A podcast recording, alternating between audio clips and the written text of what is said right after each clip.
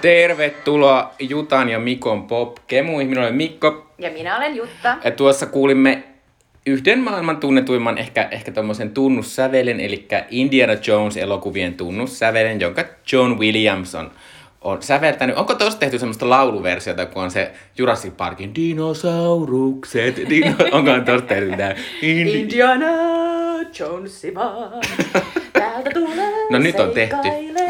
Niinpä. Wow, tämä oli ihan mieletön. Kauhean nopeasti hetken laulu, kiitos.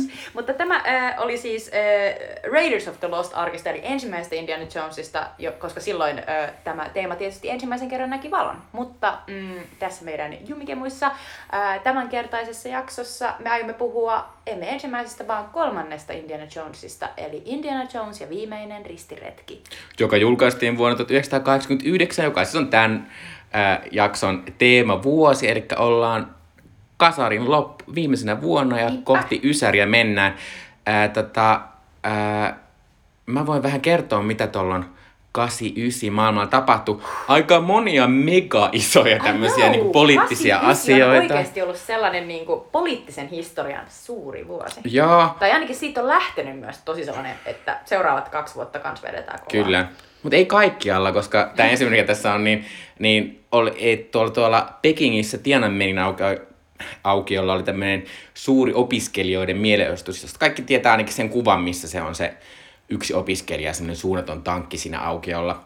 Niin, tota, äh, niin tämä oli silloin, mutta mä en oikein usko, että tämä on hirveästi vaikuttanut siellä mihinkään, koska se meininki on aika lailla No siellä ei ainakaan käynyt niin kuin, mitä op, niin kuin opiskelijat olisivat halunneet. ei. Sanotaan näin. Ei. Ja tota, Euroopassa tietysti Berliinin muuri murtui ja kylmä sota näin loppui. Mä jotenkin muistan, oliko se jo sitten seuraavana vuonna, kun järjestettiin Video Music Awards, niin se järjestettiin sille Berliinin muurilla ja U2 soitti siellä. Oli semmoinen uusi aika. Mä jotenkin muistan tällaisen. Mieletöntä. Joo. Mulla ei mitään muistikuvaa. Sitten tota, ää, populaarikulttuurialalla niin, niin kaksi tämmöistä tosi isoa Ysärin sarjaa, eli Seinfeld ja Simpsonit, ää, saivat ensi iltansa Amerikassa. Mm-hmm. Ja nämä molemmat siis jatku tonne pitkälle, tai Seinfeld jatku, jatku ei se varmaan 2000-luvulle asti jatkunut, mutta tota, Mä en kyllä Niin, ehkä yhtään voi muista. Voisi kyllä olla. Kyllä se, ky- kyllä se jatkuu, koska siinä on sellainen apua. Mun täytyy ihan tarkistaa. Tota, No mutta, sim, no, mutta Simpsonit tietysti jatkuu, jatkuu niinku tota, ää, ihan tähän päivän asti. Ja Simpsonista puhuttiin jo pari jaksoa sitten, koska ne, hehän esi- ensimmäisen kerran esiintyivät semmoisessa komediashowssa. Kyllä, 98 oli äh, Seinfeldin viimeinen jakso, eli tota, äh, ei jatkunut ihan 2000-luvulle. Mikko oli oikeassa. Ja sitten ää, suuri tämmöinen kirjallinen kohu oli, kun Iranin hengellinen johtaja Ayatollah Khomeini antoi kirjailija Salman Rushdille fatvan, ja siis fatva on tämmöinen käsky muslimeille käytännössä tappaa Rushdia. Lisäksi hän lupasi kolme miljoonaa dollaria sille, joka tämän Rushdin tappaa. Ää, kirjailija Salman Rushdie olisi kirjoittanut tämmöisen saatanallisia säkeitä kirjan, joka siis perustuu osa, osittain profeetta Muhammedin elämään. Ja sen kirjan nimi on siis Saatanalliset säkeet. Ja se on Ah. muuten aivan sairaan hauska kirja. Että mä voin kuvitella, että jos on yhtään silleen, että ei saa yhtään tehdä pilkkaa näistä aiheista, niin kyllä voi hermostuttaa. Joo, mutta, mutta tämä jatkoi aika kauan, koska tämä fatwa peruttiin vasta vuonna 98. Joo, Elikkä, ja Rusdi elikkä- eli vissiin koko ajan jossain maan alla. Mhm. Öö, sitten tota, tämä on tämmöinen, ehkä silloin tätä ei ehkä ajateltu niin isona asiana, mutta tälle jälkikäteen tästä on tullut tämmöinen tietynlainen symboli, ja varsinkin nyt tosi ajankohtainen, eli oli tämmöinen Amerikassa oli tämmöinen Central Park Joker Case, jossa siis viisi ei-valkoihoista teinipoikaa tuomittiin valkoisen naisen raiskauksessa keskellä New Yorkin keskuspuistoa. Ja tota, nämä pojat sai niinku 5-15 vuotta noita tuomioita. Ja vasta vuonna 2002 heidät sitten vapautettiin, koska tekijä tunnusti tämän. Ja siinä otettiin DNA-näyte, joka siis täsmäsi tämän. Ja tota, tää, tää, jos tämä kiinnostaa tämä asia, niin ää, tuolla Netflixissä on tosi hieno tämmöinen Ava DuVernin TV-sarja tästä aiheesta, When They See Us. Mahtavaa. Ää, sitten Suomessakin tapahtui. Suomesta tuli Euroopan neuvoston jäsen, eli melkein oltiin jo EU-ssa. No ei ehkä ihan, mutta melkein. Ää, tota, Paavi Johannes Paavali toinen kävi Suomessa ja muun muassa hän oli messu Helsingin jäähallissa. Ja tämä on siis ainut kerta Suomen historiassa, kun Paavi on käynyt täällä. Ja mä muistan, mä muistan, että mä ajattelin, että tämä oli se Paavi, joka näytti musta vanetessaan yhä enemmän siltä Darth Sidiousilta, joka on Star Warsissa. Ja tämä on se Paavi, joka on nyt siinä Netflixistä löytyvässä Two Popes-elokuvassa niin Anthony Hopkinsin estämä, Aa. eli Ratzinger nimeltään. Okei. Okay. Ja sitten tämmöinen ihana suomalainen asia kuin tiedekeskus Heureka avattiin mm. tonne Espooseen. Onko se Vanta- Vantaalle. Vantaalle? Ja niin paljon on ilahduttanut kaikkia meitä yläasteelaisia. Muistan, mekin Lappeenrannasta lähdettiin sinne pienelle retkelle meidän ö, matematiikkaa ja fysiikkaa lukion aikoville ö, kurssin kanssa. Me ei kyllä Joensesta lähdetty, oli niin pitkä matka. Mä olin myös Kouvolassakin, mä muistan ala-asteella, niin me tultiin sinne. Eli kyllä on käyty. Mutta No ei me käyty, on että- kyllä pikkasen kauempana, mm. että kuusi tuntia, niin Et mä oon käynyt sellaista aikuisiellä oikeasti. Enkä ole käynyt kuin pari kertaa elämässäni. Sitten tota, tämmöisiä kuuluisia ihmiset, jotka on syntynyt vuonna 89. Harry Potter-näyttelijä Daniel Radcliffe, joka on nykyinen ehkä vähän tämmöinen indie-näyttelijä enemmän. Mm-hmm. Sitten tämmöisiä lilyjä syntyi. Kirjoittanut kaksi turhaa lilyä. eli Lily Collins, joka on ehkä tämmöinen semmoinen tummahiuksinen näyttelijä. Se on Phil Collinsin tytär, joka on näytellyt muun muassa siis Dome Karukosken Tolkien elokuvassa Edith Totta. Brattia, eli tätä Tolkienin rakastettua ja vaimoa. Ja sitten oli siinä semmoisessa lumikkielokuvassa Julia Robertsista sitä tota, pahaa Pahaa äitipuolta, niin se oli tämä Mm, lumikki siinä. totta. Ja sitten Lily James, joka on ehkä äh, en, tunnetuin Downton Abbeystä, mutta myös esitti... Tu- Mamma Mia kakkosessa oli. Totta. Sori, mun oli pakko sanoa tää välissä. Se on ainoa, mistä mä oikeasti muistan hänet. Joo, no mä muistan hänet Tuhkimo siitä live action elokuvasta, jossa hän esti Tuhkimoa. Aivan, Mm. totta. Hän on, hän on tosi nätti, mutta en tiedä oikein, onko hänellä karismaa.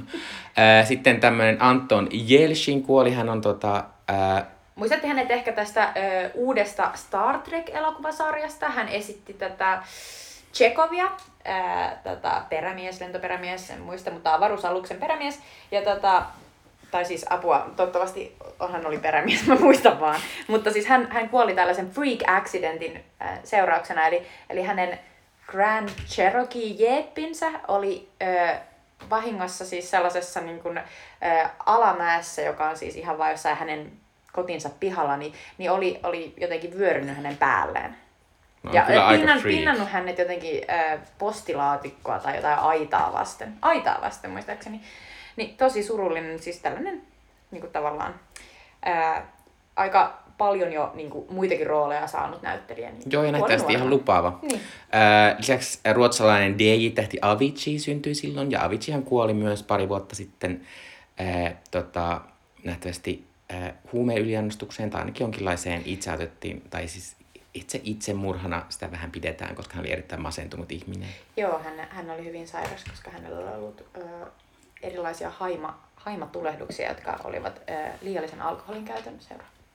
Ja tästä mä olin vähän yllättynyt myös Suvi Teräsniska on se nyt täällä. Mä oon aina että Suvi Teräsniska on 40, lähinnä sen takia sitä musiikista, mitä hän mm-hmm. esittää. Mm, Suvi ehkä niin kuin, sen niin kuin, tavallaan profiili on mm. enemmän sellainen se on, niinku vanhempi. Niin, se on vähän sellainen vanhempi. Ja sitten tota, tämmöinen suomalainen ihminen, jota en itse arvosta enkä pidä minään, mutta joka on, on erittäin suosittu, niin Roope Salminen on syntynyt Juontaja vuonna Kyllä. Ja vielä loppuun tutustin, niin, niin tota, ää, Euroviisut järjestettiin tietenkin taas, ja Euroviisut voitti Jugoslavia, jonka esitteli Riva ja kappaleen nimi oli Rock Me, jonka kuuntelin tänään YouTubesta. Se on oikein hyvä kappale, kannattaa käydä kuuntelemassa, mutta ei kyllä minun mielestä yhtä hyvä kuin Suomen edustaja, joka oli upea Anneli Saaristo kappaleella La Dolce Vita. Ja La Dolce Vita menestyi aivan mega hyvin sijoittuen seitsemänneksi. niin ei usein käy Siis mahtavaa. Suomelle kyllä. Onneksi olkoon Anneli Saaristo ja kiitos. Kiitos. Kyllä, Suomelle on tollanen kyllä, se on kyllä kutaa. Mutta kuten aiemmissakin jaksoissa, niin tämä Euroviisut on hyvä aasinsiltuinen musiikkimaailma. Kyllä, minä otan nyt sitten tämän asian tässä ö, käsille. Eli top 10 ö, niin kuin biisiä Billboardin top 10 sinä vuonna. Eli Amerikassa. Niin, niin Look Away Chicago. Chicagon biisi Look en Away. mä tiedä. Jos tämä sanoo teille jotain, niin onnittelut. Tämä ei Mm. sano kummallekaan meille mitään. Se oli ykkösenä. Ja muutenkin tämä, tämä on aivan... Siis kakkosena on Whitney Houstonin äh, aviomiehen Bobby Brownin biisi My Prerogative. Joka kertoo kaikille homoille paljon, koska Britney Spears on tehnyt sitä kappaletta. Kyllä, mä olin kanssa, tämä on ainoa niin kuin, kautta, mitä mä tiesin tästä. Sitten seuraavaksi on Poisonia, Paula Abdulia, Janet Jacksonia ja taas Paula Abdulia. Tämä on vähän tällainen vuosi, että, että aika tällaista niin kuin, hyvin niin kuin Amerikka. Mutta haluan nostaa tää tämmöisen pop-musiikin legenda-bändin, eli Milli Vanillin, jonka kappale Girl, You Know It's True äh, on, on siis kahdeksan soitettuin kappale Amerikasta tuona vuonna. Ja Milli Vanilli on siis tämmöinen äh, ihan klassinen feikkibändi, jossa kaksi tämmöistä hyvännäköistä miestä palkattiin laulamaan tai esittämään laulamista, kun äh, sitten jotkut muut hoitivat käytännössä sen laulun. Eli käytännössä he aina esiintivät lipsynkkinä, mutta he olivat siis vähän aikaa tosi, tosi äh, suosittu Amerikassa ja voitti muun muassa Grammy-palkinnon, joka heiltä otettiin pois, kun tämä paljastui kaikki. Kyllä, eli se oli paikalla kahdeksan. Joo. Ja sitten top 10 Suomessa, niin täytyy sanoa, että no, olen suomalainen niin. selvästi, koska tunnistan, siis nämä biisit ovat jääneet elämään. Ykkösenä on Kim Lönholmin Minä olen muistanut Ai niin, se sinut on se. hyvin. Mä en muistanut sitä. Tollanen niinku, tavallaan niinku klassinen silleen, jos if you're feeling blue, tai jos haluat, että sulla on vähän niinku ikävä, ikävä suruminen fiilis, niin kuuntele se. Kakkosena Roy Orbisonin Anything you want, you got it. Wow, sä ne kaikki. Mä en muista totakaan. Ja siis kolmosena Lambada. Lampada. Josta on myös erittäin hyvä Sini Sabotagein versio, niin jota on. muistan tanssin Täytyy joskus. sanoa, että on itsekin vuosia sitten. bilettänyt Sini Sabotagin versiota paljon. Nelosena Roxetten She's got the look, she's got the look. Eri, siis ihan loistavia biisejä. Mm. Phil Collins vitosena Another Day in Paradise. Siis mä en kestä jokainen pitää sanoa ääneen. Kutosena Madonna Like a Prayer. Siis herra isä. Mutta seistä- jos tiedät ton kasikappaleen, niin mä annan sulle kolme euroa. Okei, en tiedä. Eli Bad et Rude ehtaa tavaraa. Oikeesti. Suluissa 80-luvun tykki. Kuka osaa, osaa laulaa ton, niin onnea vaan. Mut kymppinä Technotroni, Pump up the jam! Bomb up the jam. Mm, Suomi jotenkin, ehkä tämä on tää tämmöistä, kun on asunut Suomessa, niin ehkä nämä on jäänyt jotenkin elämään. Niin, mutta näitä on tota, siis oikeasti renkutettu varmaan jossain ö, radiokanavilla, mm. ja sitten sä oot kuullut niitä, kun oot vaan ylipäänsä kävellyt jossain, tai, tai joskus mennyt autokyydissä, bussissa siis. Sen takia nämä on kaikki. Mutta Lampaira oli muistaakseni ihan hirveä hitti, ja muistan, että mun äidillä oli sellainen Lampaira hame, joka oli just sellainen, niin kuin, jonka oli tarkoitus, että aina jos sä heilahdat, niin sitten se silleen nousee tosi ylös. Aa, ja- mä ajattelin, että se lukee lampaada. Ei vaan, se oli sellainen niin kuin tietynlainen, sitten siinä oli sellainen niin kuin kuminauhasta tehty sellainen tosi niin kuin korkea niin kuin tavallaan pyötärä. Ja tarkoitus oli silleen heilutella pebua. Tämä oli Kanarian saarilla aivan hitti. varmasti, ja varmasti Lambada soi siellä. Äh, elokuvissa, äh, elokuvissa tota, maailmalla katsottiin tätä tämän vuoden, tämän, tätä meidän valintaelokuvaa, eli Indiana Jones ja viimeinen ristiretki, joka tienasi 474 miljoonaa euroa, mikä on tosi tosi paljon, mutta ei ihan hirveän paljon enemmän kuin seuraavana ollutta Batmania. Batman on siis, tää on siis ton, ton Tim Burtonin. Tim Burtonin Batman, jossa Batman on Michael, ei, Michael Keaton. Michael Keaton, me sanon Ihan Michael oikein. Douglas. Ja jokerina Jack Nicholson. Ja, mm. ja tää on niinku mahtavaa, koska tämä on oikeasti, tämä elokuva on oikeasti se nykyisen niinku sarjakuva filmatisointien tavallaan se lähtölaukaus. Tämä on se elokuva, jossa yhtäkkiä niinku sen jälkeen, kun ö, Batman on tunnettu lähinnä silleen ö, tyyppinen, joka pukee kalsareiden päälle jotkut sukkahousut, niin Ja se on tulee tällaisen... pam! Pä- pam, pam. eli, eli Adam Westin tota, Batman, niin, niin introdusoidaan tällainen niin kuin erittäin moody, erittäin pouty lips, niin kuin sellainen mustaan nahkaan ja kumiin pukeutuva tyyppi. Ja kaikki on sellaista hyvin niin kuin, jotenkin silleen vakavasti otettavaa ja niin kuin psykologisesti syvää. Ja sitten siellä on ne Niin, asiat, traumat. asiat ja... näyttää coolilta. Se on Niin. jo esi- tai tavallaan, että tämä ei ole enää se, niinku se, Tällä ei se ole tarkoitus nauraa. niin. Et nyt on Eikä tämä ole se nerdy juttu, tämä on tämmöinen cool juttu. Kyllä. nyt. Ja just musta tuntuu, että se, just se psykologinen niin kuin tavallaan se haavoittuvuus, että siellä on takana se kauhea tragedia ja sen takia Batmanin on pakko tehdä asioita. Niin tämä oli pienenä, niin kuin, tämä oli aivan järkyttävän niin kuin, mahtava elokuva nähdä. Ää, kolmantena maailmalla oli Paluu tulevaisuuteen elokuvan jatko-osa, eli Paluu tulevaisuus 2. Jossa mentiin todella tulevaisuuteen. Musta siinä oli niitä lentolautoja ja Mm. kaikkea, koska paluu tulevaisuuteen ykkösessä oikeasti mennään 50-luvulle. Mutta mihin vuoteen tuossa pakkosessa mennään, koska mm, ehkä se mennään joskus niinku tyyliin Joo, se vuosi on jo ollut. Se on... Mun täytyy taas tarkistaa. Odottakaa hetki. Joo. Neljäntenä on Hei kuka puhuu, jossa on semmoisia puhuvia vauvoja. Tota, sä et selvästi ole katsonut. Eikö se oo? on, on, siinä on puhuva vauva, Niin. jos on Hejuka puhuu Ja onko ykkönen. Bruce Willis myös? Ja Bruce Willis puhuu sitä Ja- vauvan ja- ääntä. ja- Ja sit siinä on John Travolta ja Christy Alley, eihän se ole. Kirstie Alley. Kirstie Joo, Alley, joo. kyllä, just näin. Kyllä mä näin muistan. Niin, siis se oli mun ihan yksi lempileffa pienenä. Taas, älkää kysykö miksi. Joo, mutta tästä pitää nostaa tälle, että tällä listalla, tuona vuonna siis julkaistiin myös James Bond-elokuva, ja tällä listalla sitä ei ole. Eli tuona vuonna julkaistiin siis toi, toi, toi 007 Lupa tappaa, joka oli Timothy Daltonin tämä toinen James Bond-elokuva, ja myös viimeinen, koska tämä oli aika suuri floppi verrattuna niin kuin aiempiin, aiempiin tota, ää, ää, noihin Bond-elokuviin. Ja nyt sä voit kertoa, mihin vuoteen matkattiin. Joo, eli matkattiin vuoteen 2015 ja 21. lokakuuta Aha. oli tämä päivä. Eli siitä ollaan tultu jo viisi vuotta melkein. Eikä lennä meidän laudat. Ei vieläkin lennä meidän ne, laudat. vieläkin ne Eikä tuolla kulkee, kulkee tuota, rullilla ja Didoa mm. ärsyttää, minun koirani siis. Sitten Suomessa oltiin vähän perinteisemmällä linjalla. Talvisota-elokuva Pekka Parikan sai ihan hillittömästi katsoja, melkein 630 000 Aivan, katsojaa. Joo, aivan niinku klassinen, klassinen tota, niinku aihe. Mm, mutta sotaleffat toimii, mm, niin kuin pari vuotta mm. nähtiin tuolta, kun tuli Tuntematta sotilasta uusi versio, niin sekin hän sai ihan hirvittävästi katsoja. no, yli miljoona. Toisena on tämä Indiana Jones, josta puhutaan siis tänään. Kolmantena on edellisen vuoden Oscar-voittaja Rain Man. Ää, sitten tota, ää, vitosena vasta on 007 ja lupa tappaa. Ja ehkä muistatte aiemmista jaksoista, että aiempina, aiempina kertoina niin nämä James Bond-elokuvat ovat olleet tuolla ykkösenä ja jopa mm. suositumpina kuin, kuin tota, toi, eh, Uuna Turhapuro. Tänä vuonna ei siis julkaistu Uuna mm, Turhapuro ei niin. elokuvaa. Mutta- Mutta, mutta kutosena on mm. Jutan viime, viime tota, jaksossa kehuma kala nimeltä Wanda. Se ilahduttaa minua paljon. Ja huomaathan Mikko, että täällä paikalla 10 on poliisiopisto kutonen. Poliisiopisto Mikko kutonen. huuteli tuossa Niin. jo poliisiopisto vitosen kohdalla, että vielä, vielä Niin. jaksaa, vielä jaksaa, mutta kyllä, kyllä. Poliisiopisto kutonenkin sai äh, vuonna 89 eh, 194 000 katsojaa. Joo. Eli enemmän kuin nykyisin oikeasti voi toivoa niin kuin lähes millekään, mm. paitsi ehkä luokkakokous kolmoselle. Mutta pitää sanoa, että taas oli hiilittömän paska vuosi äh, suomalaiselle elokuvalle. Ainoastaan tämä katsotuin elokuva on top 10 Mutta suomalainen elokuva. oikeasti ei ollenkaan niin hillittömän huono, jos katsotaan sitä, että kuinka moni ihminen oikeasti kävi katsomassa tämän Niin. niin. talvisodan, eli 630 000, eli, eli oikeasti niin kuin aivan, aivan niin kuin huikea saavutus, jos Joo. verrataan varsinkin niin kuin viime vuosiin. Joo. Äh, Rain Man, tuossa mainittiin äsken Sademies, joka menestyi siis edellisen vuoden Oscareissa, mutta ehkä Jutta voi kertoa, että mitkä elokuvat menestyy sitten tämän vuoden Oscareissa. Joo, eli tota, äh, Billy Crystal juonsi, juonsi tota, äh, nyt ollaan vuoden 90 Oscareissa. Mm. Ja tota, 40 miljoonaa ihmistä katso. No nykyiseen niinku, noin 200 no. miljoonaa, no joo, ei ole hirvittävästi, mutta joka tapauksessa... Ei, mutta on se Amerikassa siis, tämä Niin, varmaan, niin.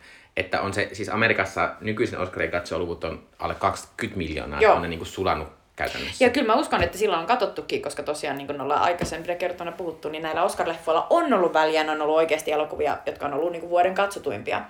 Ja tota, ähm, Driving Miss Daisy, Driving Miss Daisy, eli palveluksessanne Rouva Daisy, taitaa olla suomennus, niin se sai tänä vuonna eniten ehdokkuuksia, yhdeksän kappaletta. Tämä on siis tällainen elokuva, jossa ää, tällaista vanhaa juutalaista ää, leskirouvaa, jota esittää Jessica Tandy, ää, niin ryhtyy kuljettamaan autossa, tällainen autonkuljettaja, jota Morgan Freeman esittää, ja sitten heidän välillään sitten pikkuhiljaa syntyy eräänlainen ystävyys, kunhan kumpikin pääsee ennakkoluuloistaan. Siis muistuttaa tuo elokuva, joka Niin. ihan muutama vuosi sitten Eihän ja menestyi ollenkaan Oscareissa. Green Book. Joo.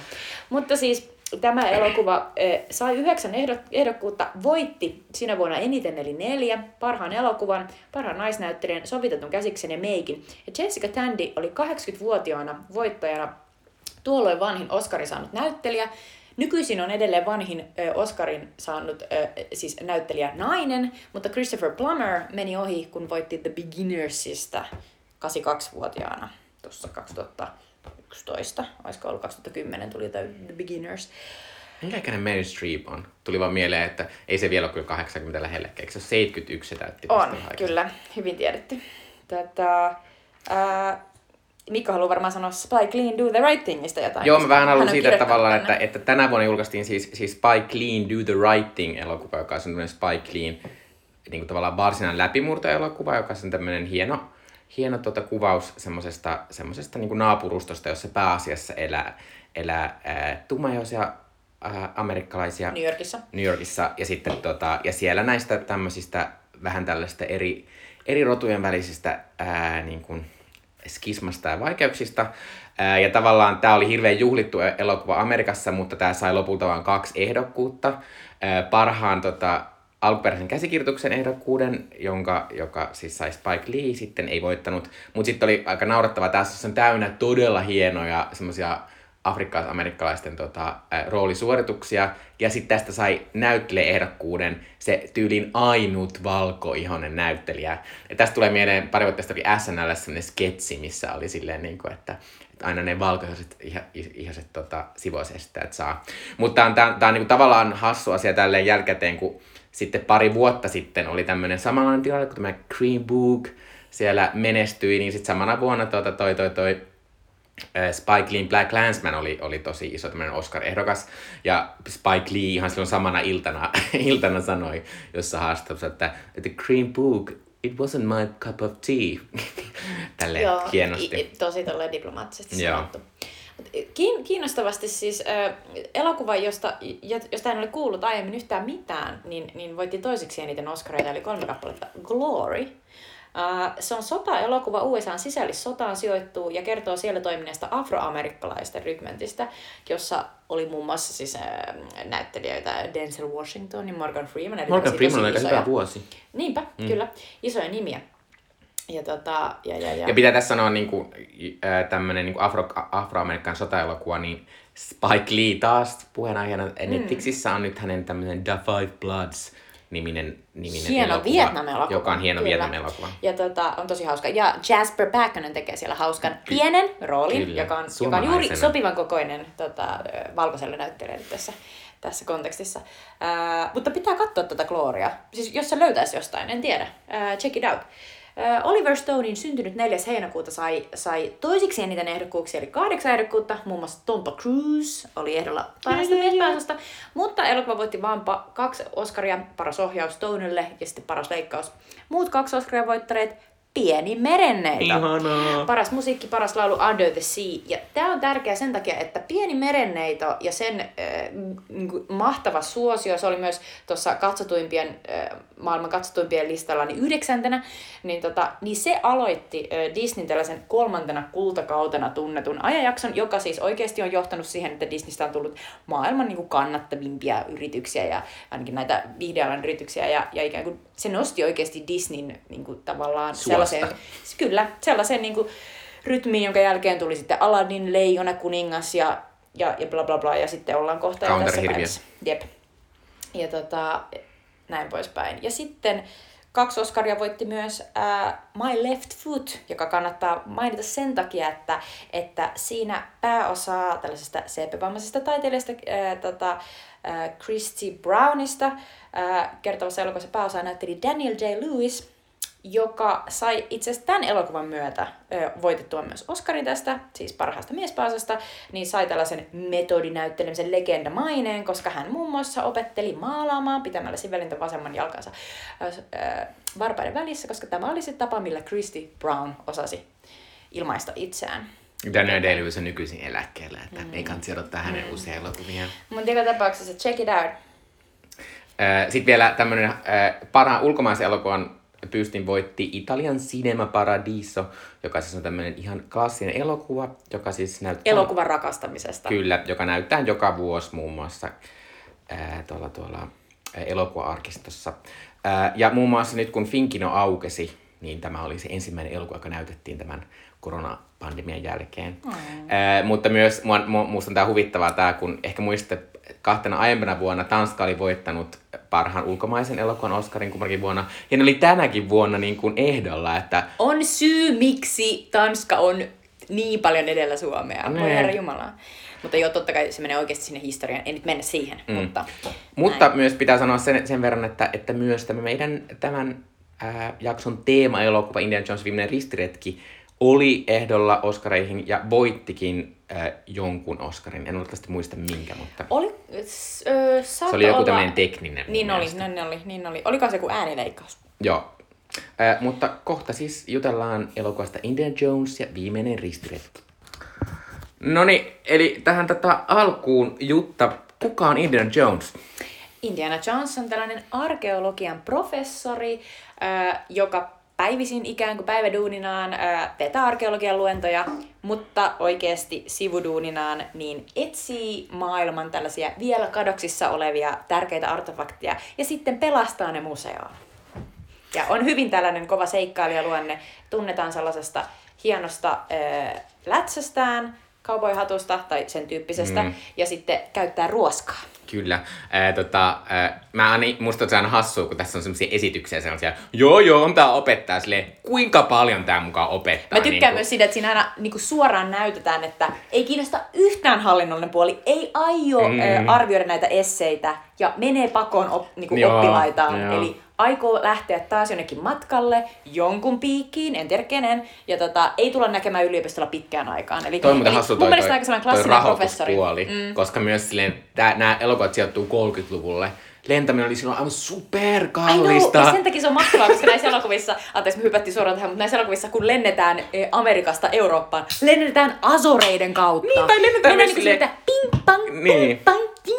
Oikeasti niinku kuusi erilaista pientä laskua. Niin, ennen mutta kuin siitä päästään tulee se, siinä tulee se tosi semmoinen klassinen visuaalinen kikka, jota Kyllä. käytetään aika usein elokuvissa, missä kuvataan se, kun se lentokone lentää tämmöisenä viivana siitä Niinpä. Atlantin yli. Mutta siis äh, Indiana Jonesit, äh, just niin kuin tässä ehkä tuli jo esille, niin perustuu tavallaan niiden mm, estetiikka perustuu sellaisiin äh, 30-luvun sellaisiin seikkailutarinoihin, Mm. mm. äh, elokuviin ja, ja myös sellaisiin niin kuin, vähän niin kuin sellaisiin korkean jännitystyyppisiin, niin kuin tavallaan se mies seikkailee ympäri maailmaa ja kesyttää pedot ja kansat. Eli vähän sellainen, ei mm. enää niin kosher, mutta, Niin. mutta äh, Harrison Ford on siis äh, Indiana Jones. Kyllä, äh, mä kerron tässä nyt vähän tämmöistä perusfaktaa, eli tota, tämän elokuvan on ohjannut viimekin jaksossa puhuttu Steven Spielberg, joka siis on, on Hollywoodin varmaan menestyneen elokuvaohjaaja, äh, ja tota, äh, hän on ohjannut ne Tämä on siis kolmas Indiana Jones-elokuva ja hän ohjasi ne kaksi edellistäkin ja myös semmoisen neljännen, joka julkaistiin 2008. Mutta siitä me ei puhuta. No kyllä mä en vähän sitä puhua, koska se on niin, se on niin älytön. Okei, okay, mutta siis se ei kuulu tähän alkuperäiseen trilogiaan, joka oli alun perinkin tarkoitus tehdä Mm. aina kolmeosasena. Ja tota, toi äh, ensimmäinen elokuva Raiders of the Lost Ark, eli Kadonnan aarteen metsästäjät, niin on nykyisen seikkailuelokuvan niin kuin se kultastandardi. Eli monesti kun mennään takaisin siihen, että mikä on se tavallaan elokuva, joka, joka näytti niin kuin seuraaville vuosikymmenille, että minkälainen seikkailuelokuva pitää olla, niin se on nimenomaan se ensimmäinen Indiana Jones. Joo, pitää sanoa, että ei vaan seikkailu elokuvan, mutta niin kuin, Ylipäänsä. Ö, myös esimerkiksi monien pelejen, Tomb Raider, Kyllä, nykyisin kyllä. on, sitten on, sit on tää ä, PlayStationin tää, Ää, tää toi, ähm, missä on Nathan Drake, Kyllä. eli Uncharted. Joo, ja sitten osittain myös siinä on vähän samaa fiilistä kuin noissa tota, Assassin's Creed-peleissä, jossa seikkaillaan kirkoissa ja Ja tällaista. siis kaikki Broken Sword-pelit. Kyllä, ja, siis periaatteessa, kaikki- periaatteessa kaikki melkein sellaiset Kaikki asiat, missä, missä pitää myös, myöskin niinku ratkoa sellaisia ongelmia, että Kyllä. pääset eteenpäin. Eli Indiana näissä on- Jonesin on aina kuulunut sellaiset niinku sala, äh, niinku booby traps, täytyy, täytyy varoa, ettei, ettei tipahda jostain, niinku, jo- jos, jos ei ratkaise jotain arvotusta niinku, tarpeeksi ajoissa tai oikealla tavalla. Ja, ja sitten tota, mm, ja, niinku, ei sitä voi muuten sanoa kuin, että se on, se on kultastandardi sille, että jos haluat tehdä sellaisen ka- koko perheen niin kuin, vetävän niin kuin, elokuvan. Mm, ja miettii niin kuin ihan, ihan viime vuosien yhtä menestynyttä tämmöistä uudelleen brändättyä tota, äh, elokuvasarjaa Jumanji, joka on ollut kaksi elokuvaa julkaistu mm. viimeisen vuosina, ne on ollut tosi iso hittejä. Niissä on aika sama meininki ja niillä on tyyliin sam- ne on samanlaiset kakiväriset vaatteet. Ja musta jollain, siis Jack Bagilla on tyyliin semmoinen hattukin päässä mm. siinä. Ja mä uskon, että niinku, erittäin joku tyyppi, joka ei tykkää näistä ollenkaan, niin voisi kuvata näitä elokuvia äh, huvipuistoajeluiksi. Mm. No, se on totta. Ää, tota, ää, mutta siis ää, pitää Steven Spielbergin ohella mainita myös tämmöinen toinen mies, joka tässä on mukana, eli George Lucas, Star Wars, Star Warsien isänä tunnettu, niin oli tässä myös ää, mukana tuottajana ja kai käsikirjoittajanakin ymmärsin. Kyllä, eli, eli tota, no, tämä kolmas, kolmas indie-elokuva, joka, joka me ollaan katsottu nyt, eli äh, Viimeinen ristiretki, niin, niin se kertoo tarinaa Kraalin maljasta ja sen etsimisestä ja sen tuhat, niin kuin pari tuhat vuotisesta etsimisestä. Ja tietysti Indian Jones löytää sen, spoiler alert. Mutta siis a, alun perin äh, yhdessä käsikirjoitusversiossa, kun, kun tämä Kraalin malja idea jo tuli esiin, tästä oli hirvittävän monta käsikirjoitusversiota, niin Spielbergin mielestä se oli liian esoteerinen. Mm. Eli hän ajatteli, että se, se ei niin kuin tulisi puremaan isoon yleisöön. Ja Lukas oli nimenomaan se, joka ajoi sitä, että sen täytyy olla sellainen niin kuin, niin kuin tavallaan taikamalja, taikamalja, joka myös parantaa kaikki sairaudet ja antaa ikuisen elämän. Ja, ja se on loistava artefakti, sen pitää olla tässä käsikirjoituksessa. Eli, eli Lukasin ansiota on, on varmastikin se, että, että se tavallaan niin kuin myös sitten lopulta tuli siihen, mm. vaikka hän ei sitä keksinyt. Ja pitää tässä, tässä kohtaa sanoa myös, että tässä, tästä tota, teemasta tuli tavallaan mieleen myös äh, Dan Brownin kirjat, jotka siis mm. oli 2000-luvun puolessa välissä Eli oikeasti todella, todella niin, iso menestys. Tavallaan että... jos ajatellaan, että, että ihmiset on aina tykänneet ratkoa arvoituksia. Mm. Ja sitten mielellään siinä on vähän seikkailua, vähän vaaraa ja vähän romantiikkaa, mikä on tosi tärkeä osa Indian Jonesia, mm. koska siinä on aina tosi paljon flirttailua, on paljon erilaisia naisia, joiden Joku kanssa nätti Indian random Jones, nainen. Kyllä, ja nätti, tässä, tässä tätä osassa vielä nätti natsi ja vielä tosi koulutettu ja niin kuin, fiksu nainen. Mm. Ja tällaisia niin kuin, ikään kuin luureja, joita sitten täytyy niin kuin, selvittää, että pääsee lopulta sinne loppuun asti, niin, niin tämä on hyvä kombo. Kyllä. Eli aina niin kuin, toiminut ja sitten se voi helposti ottaa just mihin tahansa kirjasarjaa tai mihin tahansa niin seikkailupeliin.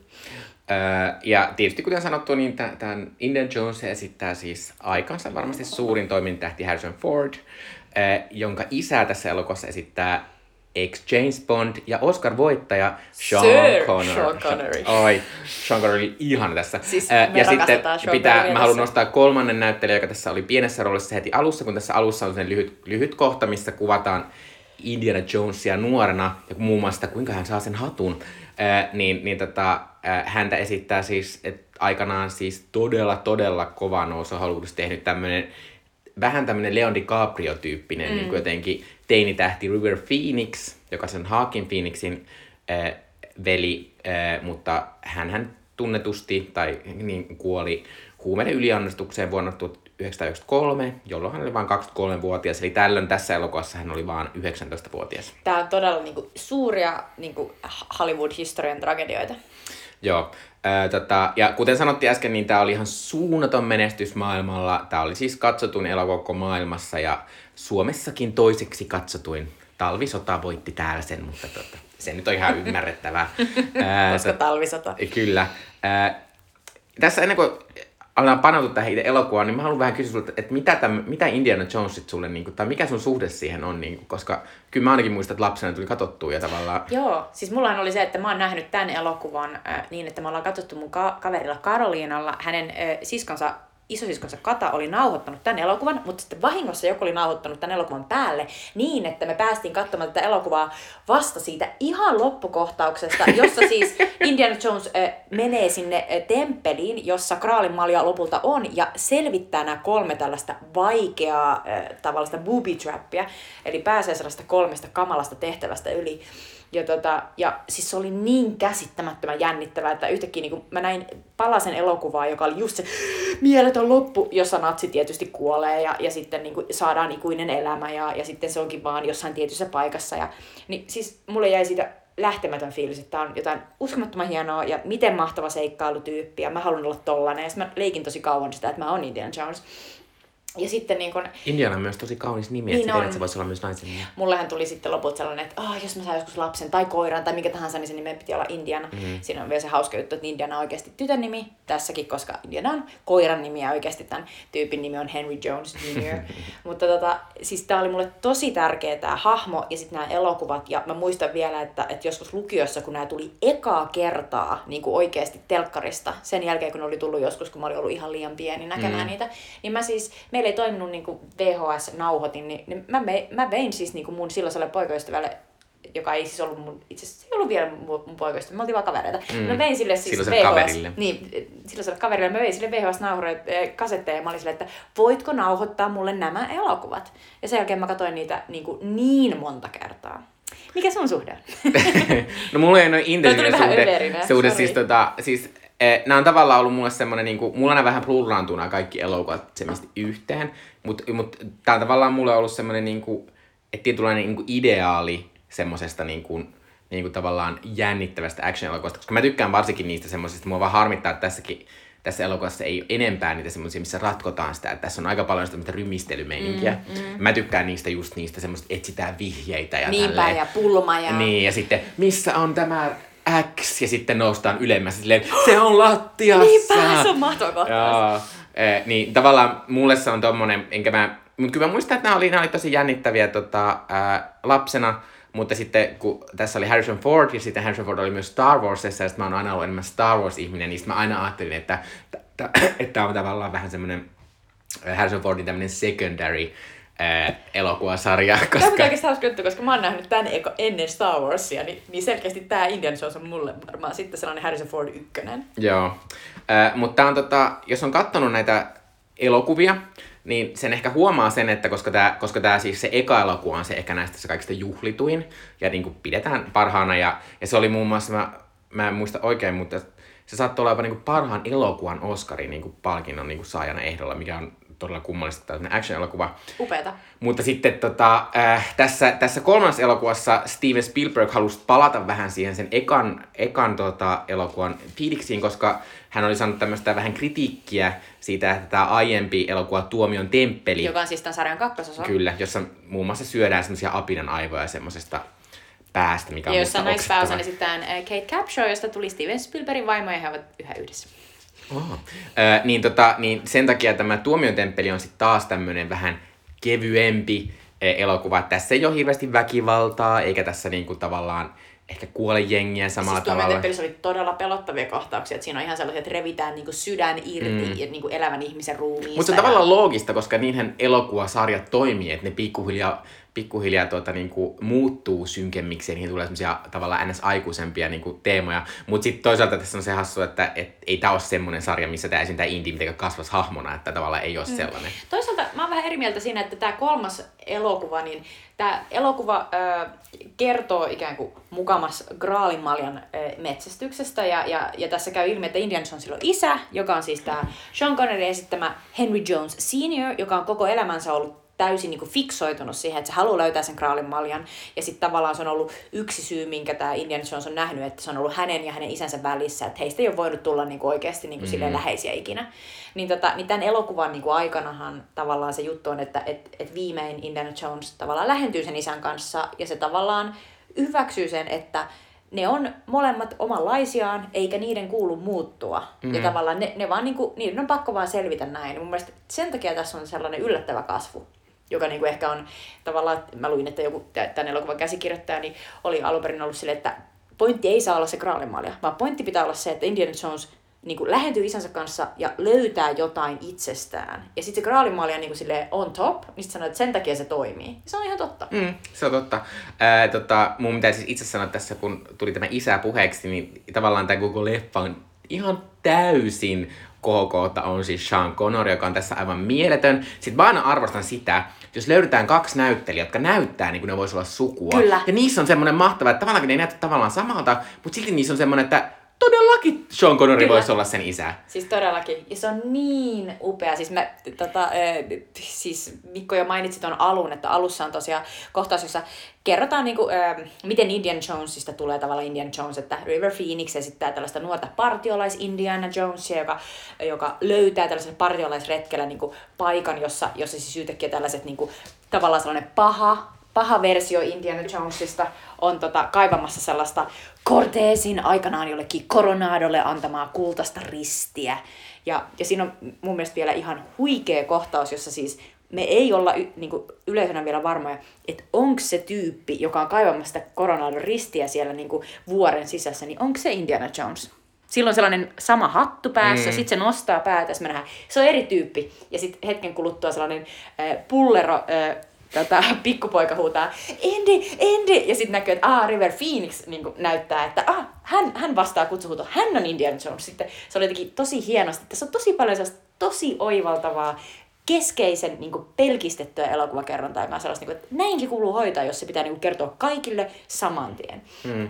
Mutta se on mahtavaa, että sitten kun se Indi varastaa sen ristin, koska se on silleen, it belongs to a museum, joka on tämä Indiana Jonesin suuri credo, että se kuuluu museoon. Sitten se juoksee saman tien kotiin, ja sitten kun se tulee kotiin, tulee sisälle, niin Sean Connerista ei nähdä mitään muuta kuin käsi, joka nousee ylös, ja River, River Phoenixista tämä Indiana Jones yrittää sanoa jotain, ja Sean Connery on silleen, se voi odottaa. Laske 20 tai 10, ja sitten se alkaa laskea, ja sitten in Greek. Se oli aivan huikea ja kaikki Mutta, se ää, kuiskailu ja... Se ei ole Sean Connery, joka istuu siinä. Se on Niin, Sean Connerin se ääni. on totta. Mutta se on, Ää, se on, se on upea niin kuin introdusointi sille hahmolle, että ei edes näytetä sitä tyyppiä. Mm. Se näytetään vasta niin kuin, tyyliin puolen tunnin päästä siitä. Ää, tässä on myös sellainen hauska juttu, että Sean Connery on tässä, koska siis, koska siis ää, kuuleman mukaan Steven Spielberg ja George Lucas rakasti James Bondia, koska se oli tuona aikana periaatteessa ainut tämmöinen niin kuin iso blockbuster-sarja, jo- joka pystyi niin kuin pysymään hengissä, oli aina kiinnostava ja saatiin uusia juttuja. Niin tavallaan osittain tämä koko elokuvasarja syntyi siitä, että Lucas Spielberg halusi luoda tämmöisen vähän amerikkalaisen James Bondin. Ee, niin sitten on hassua, että, että sit Sean Connery on tässä, tässä tavallaan isänä, tavallaan tulee tavallaan, huippua. Tavallaan kesken. Yksi juttu, mikä tässä on mahtavaa tässä elokuvassa on myös se, tavallaan, että tässä on aika isoja action-kohtauksia, semmoisia aika pitkiä, pitkiä mun mielestä, mutta sitten kun ää, mä oon sanonut tämän aikaisemminkin, mutta mä arvostan sitä, että kun näissä niin näkee, että ne on niin kuin, on pääasiassa. Kyllä, kyllä tuon aikana pystyttiin tekemään paljon tietokoneella, niin kuin viime aikoina puhuttiin, että, että tota, kun puhuttiin Roger Rabbitista, mutta, tota, ää, mutta tässä sitten kuitenkin suurin osa niin kuin asioista luotiin ihan oikeasti. Että tässä oli, mä luin semmoisen mahtavan jutun, että tässä on semmoinen ällöttävä kohtaus, missä, missä tämä Indi kävelee semmoisessa viemärissä, jossa on ihan hillittömästi, ihan hillittömästi siis rottia. Kyllä. Ja sitten, sitten äh, kuulemma siis alun perin hankittiin tuhat rottaa ja sitten laitettiin jonnekin, ja jossa ne sitten oli viisi kuukautta ne rotat, ja sitten kun ne päästiin pois, niin sitten oli viisi tuhat näitä rottia, ja sitten pystyttiin kuvaamaan. Järkyttävää. Mä just mietin, että onko tuossa ollut silleen se tota, PETA tai mikä tahansa niin kuin se eläin oikeuksien valvoja mukana. Mutta kuuleman mukaan ne, kun ne palaa ne rotat sit siellä, ne ei ole oikeita rottia, sitten ne on. No se on hyvä. Mm. Mutta siis äh, tässä vaiheessa varmaan hyvä kertoa silleen lyhyesti vaan tämä juoni. Eli alussa tulee tosiaan tämä introsointi Milano Indiana Jones ja sitten hänen niinku, tavallaan suhteensa isäänsä. Sitten äh, Indiana Jones äh, saa äh, tehtävän tällaiselta random jäbältä, joka kutsuu sen kotiinsa, jonka nimi on Donovan. Ja Donovan on silleen, hei, voisitko auttaa minua löytämään tämän Graalin maljan? Ja näyttää sille sellaisia artefakteja, mistä niin näkyy jotain vinkkejä siihen. Niin.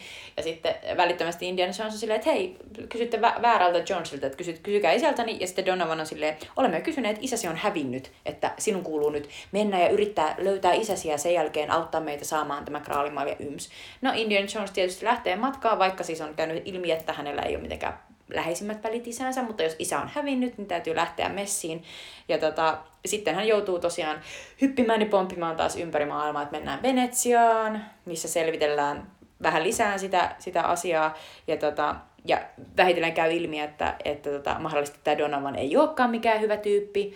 Ja sitten aika nopeasti käy ilmi, että se onkin natsi. Mm. Ja, tota, ja silloin sellainen ihana natsikätyri, sellainen taidehistoria, että se Elsa Schneider, ää, joka on tietysti sellainen sinisilmäinen blondi nainen. Ja Mutta ihan karismaattinen musta Aika tavallaan silleen, tyyppi, ja mä että... tykkään, että sillä on myös sellainen tavallaan vako tuossa niin etuhampaiden välissä, joka on sellainen Madonna-vako. Mm. Mm. Ja, tota, ja sitten jossain vaiheessa he- päätyvät Brunwaldin linnaan, josta sitten löytyy myös tämä Sean Connery, ja sitten sieltä isä ja poika, äh, Indiana Jones Senior and Junior, niin lähtevät, tai siis Henry Jones Junior ja Senior, niin lähtevät pakoon natseja, ja sitten tulee sellainen mahtava mega pitkä action-jakso, jossa he lähtevät sieltä Saksasta, päätyvät hetkeksi siis Berliiniin, jossa on Hitlerin kirjaroviot, ja sitten sieltä äh, Zeppeliinillä Joo, se on älytöntä. johonkin päin Eurooppaa, ja sitten sieltä taas äh, eteenpäin. Siinä, siinä on ihan huikeita kohtauksia. Mä tykkäsin erityisesti siitä, kun tulee sellaiset natsimoottoripyöräilijät, joilla on sellaiset matkamoottoripyörät, missä on ihan helvetisti tavaraa. Mm. Ja sitten ne niin kuin ajaa takaa ö, tota, Sean Connerya ja, ja tota Harrison Fordia, jotka on sellaisessa mo- moottoripyörä ja sitten se sivuvaunu Joo. yhdistelmässä. Se oli aivan mahtava. Se on, se on hyvä se, se, se tavallaan tällä siis äh, Harrisonilla ja sitten tota, Seanilla on aika hyvä kemia silleen, että heille Niin toimii se yhteinen sanailu ihan todella hyvin. Se on ja tuossa kohtauksessa varsinkin, missä ne niinku on silleen keskenään, kun se, eihän se, eihän se isä-indi ole niinku tottunut Se ei tällaiseen ole todellakaan mikään seikkailija, sillä on mukana sellainen iso salkku ja sitten sellainen sateenvarjo mm-hmm. ja kaikkea. Mutta siinä sateenvarjolla on Joo. käyttöä, kun Ihana bucket hat, se on Niinpä, niin ihana se mutta se siis se sateenvarjo auttaa sitten niitä, kun se yksi ö, lentävä natsi yrittää tulla niitä kohti, mutta sitten jotkut hemmetin lokit lentää sen tota, propelliin ja sitten se kuolee. Uh, sitten lopulta päädytään siis Jordanian mm, Petran äh, tällaiseen vanhaan äh, arkeologiseen äh, kaupunkiin, joka siis tässä äh, edustaa siis tätä tällaista salattua graalinmaljan paikkaa, jossa siis äh, Sean Connery haavoittuu kuolettavasti ja sitten Indiana Jonesin on pakko löytää äkkiä se graalin malja, jotta hän voi pelastaa isänsä. Ja sitten siellä on se klassinen kolme tällaista questia, jotka täytyy, täytyy voida tehdä, jotta on graalin maljan arvoinen. Ja natsit tulee koko ajan perässä ja ja sitten on se mahtava lapsena aivan uskomattoman jännittävä kohta, jossa pitää valita, että Joo, mikä on graalin malja. Että siellä on valtava määrä sellaisia kultaisia ja jalokiviin koristeltuja ää, kuppeja, mutta oikea graalin malja on sellaisen ää, puu, niin kuin, puun veistäjän mm. malja. Musta se on niin hauskaa tavallaan tässä elokuvassa, kun tavallaan, koska puhutaan tämmöistä kristinuskon ihmeistä, niin ainakaan minä en pidä tätä tosina, niin tota, tässä tavallaan on aika pitkään sellaista, niin kuin, että tavallaan ihan kuin etsittäisiin vaan jotain semmoista, niin kuin, semmoista historiallista asiaa, mikä on olemassa. Mutta sitten ihan siinä lopussa tulee semmoinen, siis sitten täällä on tämmöinen random Britari, joka on 700 vuotta vanha, ja sitten, sitten käy niin, että sitten kun se paha natsimies juo siitä väärästä kupista, jonka hän valitsee, niin se kuolee silleen todella hienosti. Niinpä. Ei niin hienosti kuin ykkösindi-elokuvassa, jossa natsit ö, avattua liitonarkin sulaa. Eli, Oi, eli siinä siis naama hienompi. sulaa, se on Mm. huikea. Mutta tässä siis niin kuin hän vaan niin kuin, tavallaan muuttuu sellaiseksi luurangoksi. Joo, mutta se on tavallaan hauskaa se, että, kun, että, että tota, tavallaan aika pitkälle päästään sille semmoisella, niin kuin, että joo joo, tämä voisi olla, tämä voisi olla totta, tämä voisi olla totta. Mm. Ja sitten lopussa tulee semmoinen pieni taikahetki. Siinä on koko ajan se ajatus, että tavallaan Sean Connery on isänä, niin se on ollut enemmän silleen siinä, että se, se jopa uskoo niin kuin siihen usko-osioon. Mm. Mutta sitten tämä Indiana Jones, se on taas enemmän silleen, että ne on artefakteja, ne on niin kuin historiallisia asioita ja ne viedään museoon, mutta niissä ole muuta. Mutta sitten tässä sellainen mahtava John Williamsin score, joka aina tulee silleen, niin kuin, että entä jos? Ja siinä on sellaisia kohtauksia, missä Harrison Ford on silleen, do you believe in Marcus? Do you believe in the Grail? Sellaisia niin kuin, tavallaan, missä annetaan niin kuin, tavallaan sille katsojalle, että voit fiilistellä, voit lähteä tähän mukaan. Ja sitten mä tykkäsin tosi paljon siitä, että miten tämä on niinku, tavallaan, että tässä on ne natsit esimerkiksi on tehty silleen tavallaan koko perheen natseiksi, että me ei nähdä niinku sitä järkyttävää niinku tavallaan, he, he, ei puhuta mitään heidän suurista suunnitelmista, vaan enemmän siitä, että et, et natseilla on se ajatus, että he haluavat valloittaa maailman. Mm. Ja, ja tavallaan niin kuin, ja he ovat vähän sellaisia hassuja ja, ja siinä on sellainen mahtava kohtaus, missä, missä Elsa jättää nämä tota, Jonesit yhteen sidottuna sellaiseen Brunwaldin linnaan ja suutelee tota, äh, Harrison Fordia on silleen, this is how we say goodbye in Austrian ja sitten sellainen natsijäpä tulee ja sanoo, this is how we say goodbye in German ja sitten se hakkaa sitä Harrison Fordia naamaa, niin tämän tyylistä niin natsimeininkiä. Et Se on vähän sellaista niin hassuttelua, mm. mutta mä tykkäsin siitä sen takia, että, että tavallaan ajatus on kuitenkin se, että koska se loppujen lopuksi kysymys on siitä, että saako ne natsit sen ö, graalinmaljan, jolloin ne saa niin sen ikuisen elämän Eli lahjan. Hitler elää ikuisesti. Niin, just tämä kysymys. Vai niin kun, saaks ne hyvikset sen graalinmaljan, ja sitten niin kun käy ilmi, niin graalinmaljaa ei voi viedä pois sieltä, sieltä niin kun, tavallaan alkuperäisestä niin kun, hautapaikasta, vaan jos se yritetään viedä, niin sitten tapahtuu tämä klassinen, joka myös Gabriel Knight-pelissä ja pelisarjassa, joka perustuu tietysti täysin tähän niin kuin, elokuvasarjaan, niin tapahtuu, eli maa avautuu ja niin kuin, tavallaan syö kokonaan ne tyypit, jotka yritti niin kuin, viedä sitä pois. Tavallaan tuossa on, tossa niinku monia sellaisia asioita, että tämä on tavallaan, Indiana Jones on mulle myös osittain sellaisen, niinku, että se on semmoisen tietynlaisen niinku amerikkalaisen niinku toimintaelokuvan semmoinen prototyyppi, ja sitä näkee vähän semmoista niinku Steven Spielbergin semmoista tietynlaista niinku, semmoista puh, puhdasta viihdeasiaa, että on niinku erittäin mustavalkoinen asetelma ja sitten semmoinen, Niinpä, niinku, että... on vain pahoja. Niin, ja, ja myös 80-luvulla ei pystytty matkustelemaan, miten nykyisin pystytään, niin että esitellään niin näitä upeita, upeita Niinpä, paikkoja. Että, ja tässä sanotaan varmaan neljä kertaa Venice, Italy, Joo. joka oli ihana, koska mä en ollut tajunnut, mutta sitten mun puoliso sanoi, että niin kuin Amerikassa on kanssa Venice, Mm, niin niin, on. niin sitten sille Venice, Italy. Mm. Niin, tota, niin tavallaan se on, se on tosi hienoa ja jotenkin semmoista, semmoista jotenkin se että maailman ihmeet. Mä tykkään siitä, niin, että niin. ihmetellään ja niin kuin ihastellaan. Joo, Niin joo mäkin tykkään. näköistä. Sitten sit tässä on myös sellaista niinku, tavallaan, kun tämä Harrison, Harrison Fordin esittämä, hän on niinku, tosi tämmöinen niinku, amerikkalainen hahmo, että on tosi rehti ja oikeudenmukainen, mutta hän on myös tosi komea ja komea semmoinen niinku, tavallaan sillä tavalla tietyllä amerikkalaisella tavalla rento, että hän niinku, ottaa tilanteet sille, ai nyt tapahtuu näin ja sitten mennään, että se ei ole Niinpä, niinku silleen, niinpä, kyllä, Ää, kyllä. niin tavallaan tämä on siinä mielessä, siinä mielessä tosi hieno, mutta sitten tässä on myös semmoinen, että, että, että sitten, sitten aika pian tämän jälkeen Steven Spielberg siirtyi sitten vähän ehkä semmoisiin vakavimpiin elokuviin, että ihan muutaman vuoden päästä tulee sitten Gingerin lista, joka on niinku erittäin, erittäin Niin, mutta vakava tavallaan elokuva. hän ottaa niin natsit haltuun sieltä ja täältä. Mm. Musta on hauskaa, että miten... Ah, jotenkin, musta on ihanaa, kun Sean Connery tuli tähän, niin hänet on otettu niinku kokonaan. Että hän saa olla niinku se Sir. Sean, joka niinku aivan, siis aivan käsittämättömän mahtavaa lausuntaa, jossa siis yhdessä kohtauksessa hän, hän niinku saa tietää, että, että hänen poikansa, hänen poikansa on selvittänyt, että mi, mi- missä on tämän yhden ö, kolmesta ritarista, jotka aikanaan sai sen kraalimaljan käsiinsä ja sitten vei sitä eteenpäin sieltä ristiretkiltä ja, ja tavallaan piilotti sen, niin missä on yhden heistä hautapaikka, ja hän on käynyt siellä. Ja se innostus, miten hän niin kuin tavallaan ottaa tämän tiedon vastaan ja kysyy sillä Sir Sean Connery tyylillä, että and the inscription in Sir Richard Shield. Siis aivan, ah, mä olin niin kuin aivan sulaa vahaa, siis se upea skottiaksentti, jolla hän puhuu. Ja siis äh, muutenkin tässä on mahtavaa sellaista, mistä Sean Connery tuo sellaista niin kuin gravitaa niihin kohtauksiin, missä puhutaan siitä tavallaan niin kuin meille, varsinkin tässä niin kuin hyvin niin kuin maallistuneessa länsimaisessa kulttuurissa silleen oudoista asioista, niin kuin sille, että, että the quest for grail is not about archaeology, it's about the race against evil. Niin kuin, että puhutaan jostain, niin kuin, että ei ole kyse vaan jostain niin kuin, asioiden viimeisestä museoon. Mm. Meidän on pakko ehtiä sinne ennen kuin pahuus niin kuin, mm. vyöryy maapallolle. Ja tällaiset niin kuin, asiat vetos pienenä ihan välittömästi. Että ne oli sellaisia, että, että tämän takia se on tärkeää ja, ja meidän pitää löytää niin kuin, ne kaikki arvoitukset ja ratkaista ne. Ja se oli jotenkin, että se seikkailu sai sellaisen suuren niin kuin, vaihteen, johon ei tarvinnut liittyä sitä, että uskoo niin kuin, johonkin suurempaan voimaan, vaan enemmän siihen, että on olemassa jotain niin kuin tärkeitä asioita. Se, mm. oli, se oli vaan se, että on tärkeitä asioita. Ne pitää hoitaa. Joo, äh, mutta oikein on tavallaan sitä semmoista tietynlaista, tietynlaista puhtautta.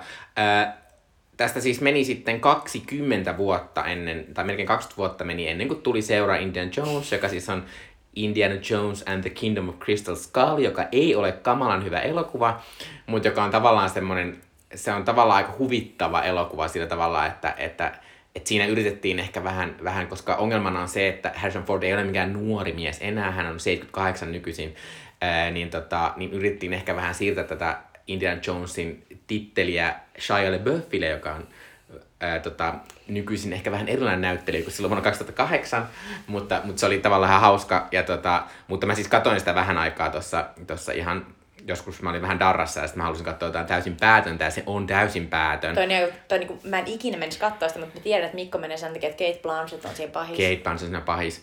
Äh, mutta se ei olekaan hyvä elokuva, mutta tota, äh, kuitenkin se oli ihan menestynyt elokuva. Ja sitten eh, myös Indiana Jones Vitonen on tulossa ihan niin kuin pari vuoden päästä. Tietysti sen takia, että, että tuota Disney osti Lucasin studion. Ja koska Indiana Jones on varmasti yksi Star Warsin ohella Lucasin niin tunnetuin brändiin, tietysti sitä halutaan jatkaa. Mm-hmm. Ja äh, siis 2022 heinäkuussa pitäisi tulla Indiana Jones 5, jossa pääosassa on edelleen Harrison Ford, 78V. Ja siis tota, Steven Spielberg ei halua enää ohjata sitä, hän on sanonut, että hän haluaa siihen, että halutaan antaa vähän semmoista niinku, ää, nuorempaa ja nykyaikaisempaa järkevää. ää, otetta siihen, eli sen ohjaa siis James Mangold, joka siis on ehkä tunnetuin. Hän ohjasi tämän X-Men Wolverine-elokuvan The Logan, joka on ihan Mikä hyvä James elokuva. Mangold on? En mä tiedä, ei sekaan nuori Mulla on vähän sellainen olo, että ei se nyt ole kovin nuori. Joo, ja sitten Mä ihan... silleen, niin kuin, jos se olisi niin kuin Damien Chazelle, niin mä olisin silleen, no se on, joo. Se on aika hyvä, koska mahtavaa. Chazelle on aika... Joo. Ja sitten ää, Mangold, ja siis viime vuonna tuli World Ford vs. Ferrari-elokuva, joka siis on aika hyvä elokuva. Niin, Mikko tykkää kyllä. Kyllä, ää, tota, mutta Spielberg ei todellakaan päästä tästä irti, vaan hän niin kuin, jatkaa tässä tuottajana. Ja myös, myös tota, Lukas, joka on jäänyt eläkkeelle, niin hänetkin kaivetaan esiin sieltä. Ja tota, ää, tämän on siis käsikirjoittaa Jonathan Castan-niminen henkilö, joka siis on ehkä tunnetuin, että se kirjoitti, käsikirjoitti siis Han Solo-elokuvan mm. pari vuotta sitten. Hän on tämmönen- siis käsikirjoittaja Lawrence Kastanin poika. Mm. Ja Lawrence Kasdan on alkuperäisiä mm, Star Wars käsikirjoittajia. Kyllä, mutta tavallaan tämä on sinänsä ihan lupaavaa, koska ne asiat, mikä toimi Han Solossa, niin ne oli semmoisia seikkailukohtia, nimenomaan jotka oli Indiana aika Jones lailla Indiana asioita. Jones-asioita. Joo, mä sanoisin, että Han Solo, joka oli mun mielestä oli ihan kolmen, kolmen tähden tavallaan niin kuin toiminta seikkailuelokuva, niin siinä nimenomaan hyvät asiat oli nimenomaan niitä, jotka muistutti Indiana Jonesista. Mm. Eli ehkä toivoa on. Kyllä. Ää, tota, tässä yleensä me ollaan, sit- tai ollaan käyty, että koska Indiana Jones ei ole meidän kummankaan ehkä se lempielokuva vuodelta 89, joskus voisi olla, mutta Niinpä, miksei, se teema-elokuva. todellakin. Ää, mutta tota, tässä lopussa me käydään nopeasti, kerrotaan, että mitkä sitten omat ehkä lempparielokuvat on. Ää, ja mun tämä lempparielokuva tältä vuodelta 89 on jo aiemmin mainittu Spike Lee Do the Right Thing, jonka kävin katsomassa Öö, vähän aika sitten öö, tuolla Kino Reginassa, eli elokuva-arkistossa, joka on siis tämmöinen todella, todella hieno tämmöinen naapurusto, kulttuurikuvaus öö, sellaisesta New Yorkin yhdestä öö, niin afroamerikkalaisesta lähiöstä ja siellä niiden ihmisten eri suhteista. Ja siis, siis tämä on siis ihan todella, todella mahtava elokuva, koska mä Mä oon siis, mä oon opiskellut sosiologiaa ja tässä on monia sosiologisia tasoja. Ja sitten mä myös tykkään tällaisista elokuvista, missä niinku, ö, tavallaan mennään jonnekin sisään johonkin semmoiseen kuplaan. Ja sitten tavallaan käytetään kauheasti aikaa siinä, että vaan kuvataan sitä elämää siellä kuplassa. Että mulle tulee tästä mieleen niin nykyelokuvan tekijöistä, tietysti Spike Lee tekee nykyisiä elokuvia, mutta hän ei tee tällaisia elokuvia enää. Niin ö, Sean Baker, joka siis on tehnyt mm-hmm. Tangerine-elokuvan ja sitten sen Vitsi, kun mä unohdin sen elokuvan nimen. Ähm, ähm, anteeksi, mä en muista Joo, myöskään. Mutta, joo. semmoinen mahtava elokuva, missä semmoinen tyttö elää hotellissa äh, Disney Worldin takana ja siellä tota, äh, yrittää tota, selvitä. Mutta tavallaan siinä on semmoista mahtavaa niin kuin sellaista, että jostain tällaisesta niin kuin, paikasta on noussut tämmöinen oma ohjaaja ja hän osaa kuvata niin kuin, todella, todella hienosti sitä tota, omaa elä, elinpiiriään, mutta tässä myös lopussa semmoinen niin kuin, kohta, joka ei voisi olla enempää niin kuin, ajankohtainen niin kuin nyt just. Eli jos Do the Right Thing tulee vastaan, tai kannattaa vaan vuokrata se, niin tota, katsokaa ihmeessä, on ihan mielettömän upea elokuva. Jep. Mun valinta on, ja siis mä rakastan Do the Right Thingia, mutta mä en valita tietenkään samaa kuin mikä Mikolla on, niin mun valinta on When Harry Met Sally, eli kun Harry tapasi Sallyn, Rob Reinerin ohjaama, mutta tärkeintä, Nora Ephronin käsikirjoittama elokuva, joka kertoo siis kahdesta ystävyksestä, ää, Harrystä ja Sallystä, ää, jota esittää Billy Crystal ja ää, Meg Ryan, ja he tavallaan tapaavat, ovat ystäviä ja, ja seurustelevat eri henkilöiden kanssa ja näkevät tavallaan eri vaiheissa elämäänsä. Ja, ja tota, aina, aina jää vähän sellainen kysymys, että pitäisikö näiden tyyppien olla yhdessä kuitenkin.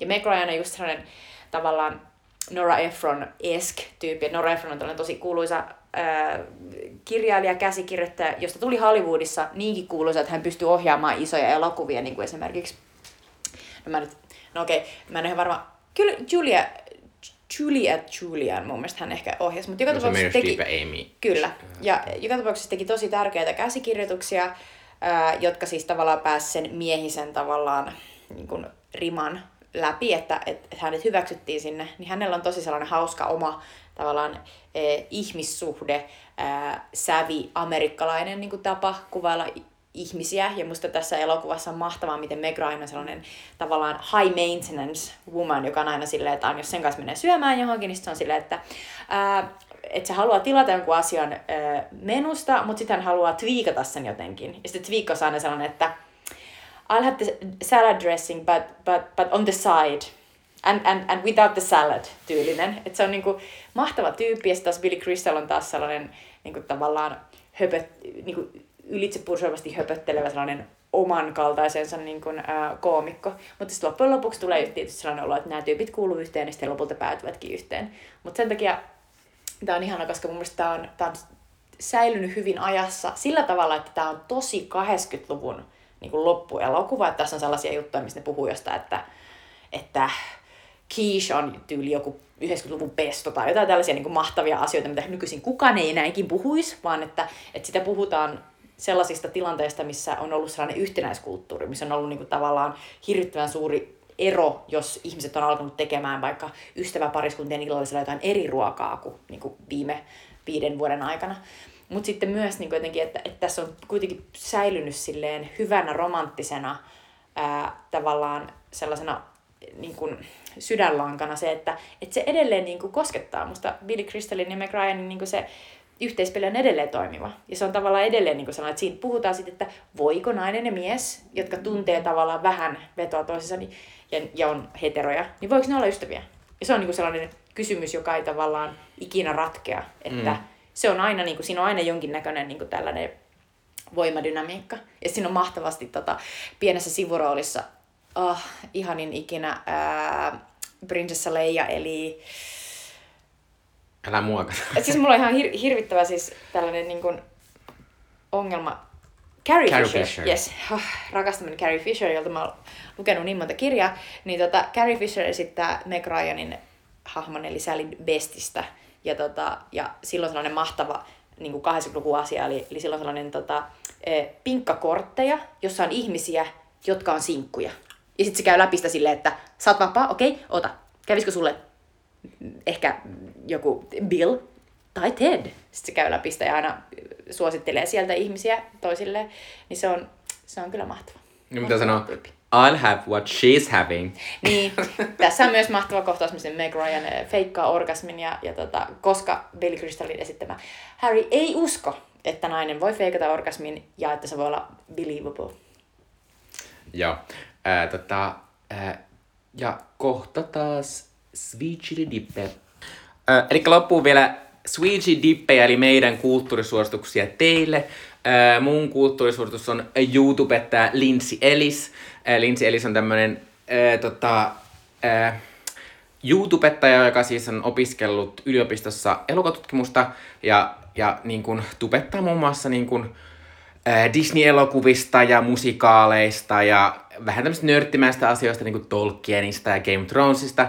Ja äh, hän on siis erittäin tämmöinen niin kuin, pohdiskeleva ja sanavalmis. Ja sitten hän on, hän on tosi hyvä, niin kuin, ainakin mitä mä oon kokenut, niin sanottamaan tosi monia kokemuksia tai sellaisia niin kuin, asioita, niin kuin, että, että mikä tässä kusee. Ja mun tää erityisesti suositella tälleen, nyt kun on kulunut hieman aikaa sitten, kun Game of Thrones loppu, niin, tota, niin, niin, niin, niin hänellä on kaksi tämmöistä aika pitkää, ne kestää yhteensä melkein kaksi tuntia ne videot äh, Game of Thronesista ja siitä, että what went wrong. Ja siinä on mahtavasti käyty niin kuin jokaisen niin kuin hahmon, hahmon niin kuin, kautta se, että, että miten nämä kaikki hahmot petettiin ja kukaan ei saanut sitä, mitä oltiin rakennettu viisi kautta ja se kaikki meni, kaikki meni alas. Mutta hänellä on myös mahtava esimerkiksi jakso, missä puhutaan, jonka nimi on Why is Cats, jossa yritetään selittää, että miksi Cats musikaali ja varsinkin se hirvittävä elokuva, joka tuli viime vuonna, niin miksi tämä tapahtui. Mutta hänellä on myös tosi, ne on tosi hyviä, hänen, hänellä on tämmöisiä niin klassista Disney-elokuvista, muun muassa just näistä pienestä merenneidosta ja ää, kauntaresta ja hirviöstä.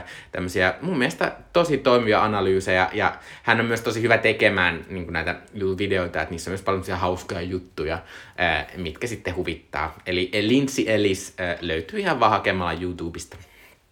Oo, ihana nyt kuulostaa. Saat siis suositella, mä en vielä ehtinyt katsoa, mutta mä aion katsoa ehdottomasti. Ää, mun suositus on, mä oon aiemminkin suositellut Elisabeth Strauttia, mutta nyt mä siis ää, sain ihanasti kesälomalle juuri Suomen, Suomen netun Olive Kitteridge-kirjan.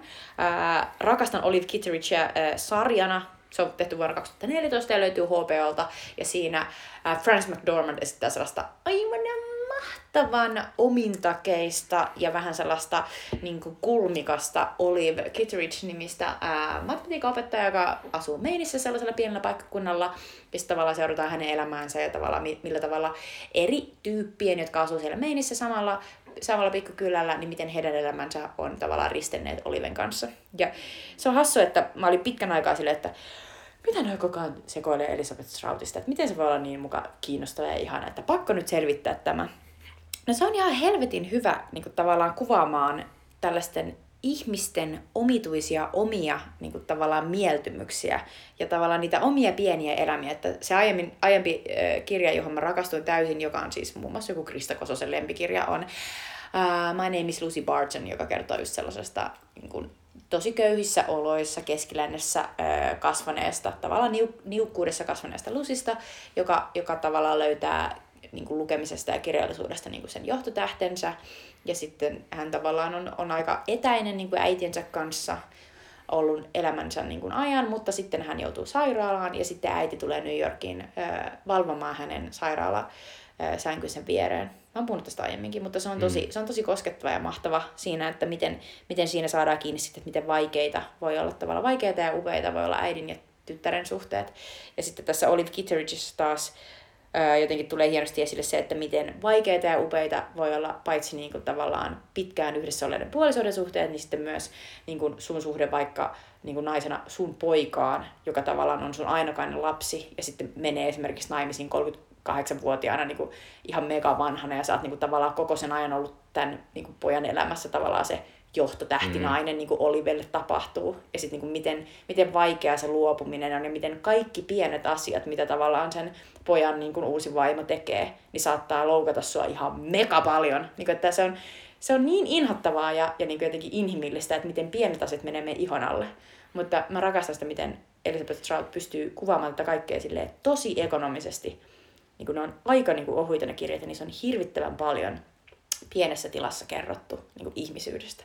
Ne on ihan mahtavia. Joo, mäkin voin suositella Oli sarjaa, koska se on vähän sellainen sarja, että sitä on vaikea kuvata niin, että se kuulostaa yhtään mm. kiinnostavalta. Mm. Sille, että mutta silleen, niin haluat nähdä jonkun hapannaama niin. Frances McDormand selittämässä jotain silleen mie, mie, mie, jossain niin kuin pihatiellä, mutta se on aivan No sepä, mutta se on aivan mahtava.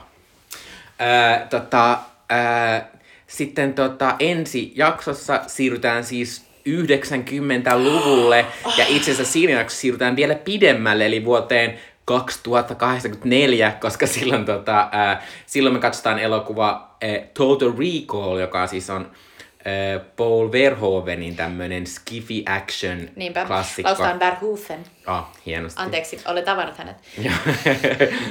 Humble brag. Mm-hmm.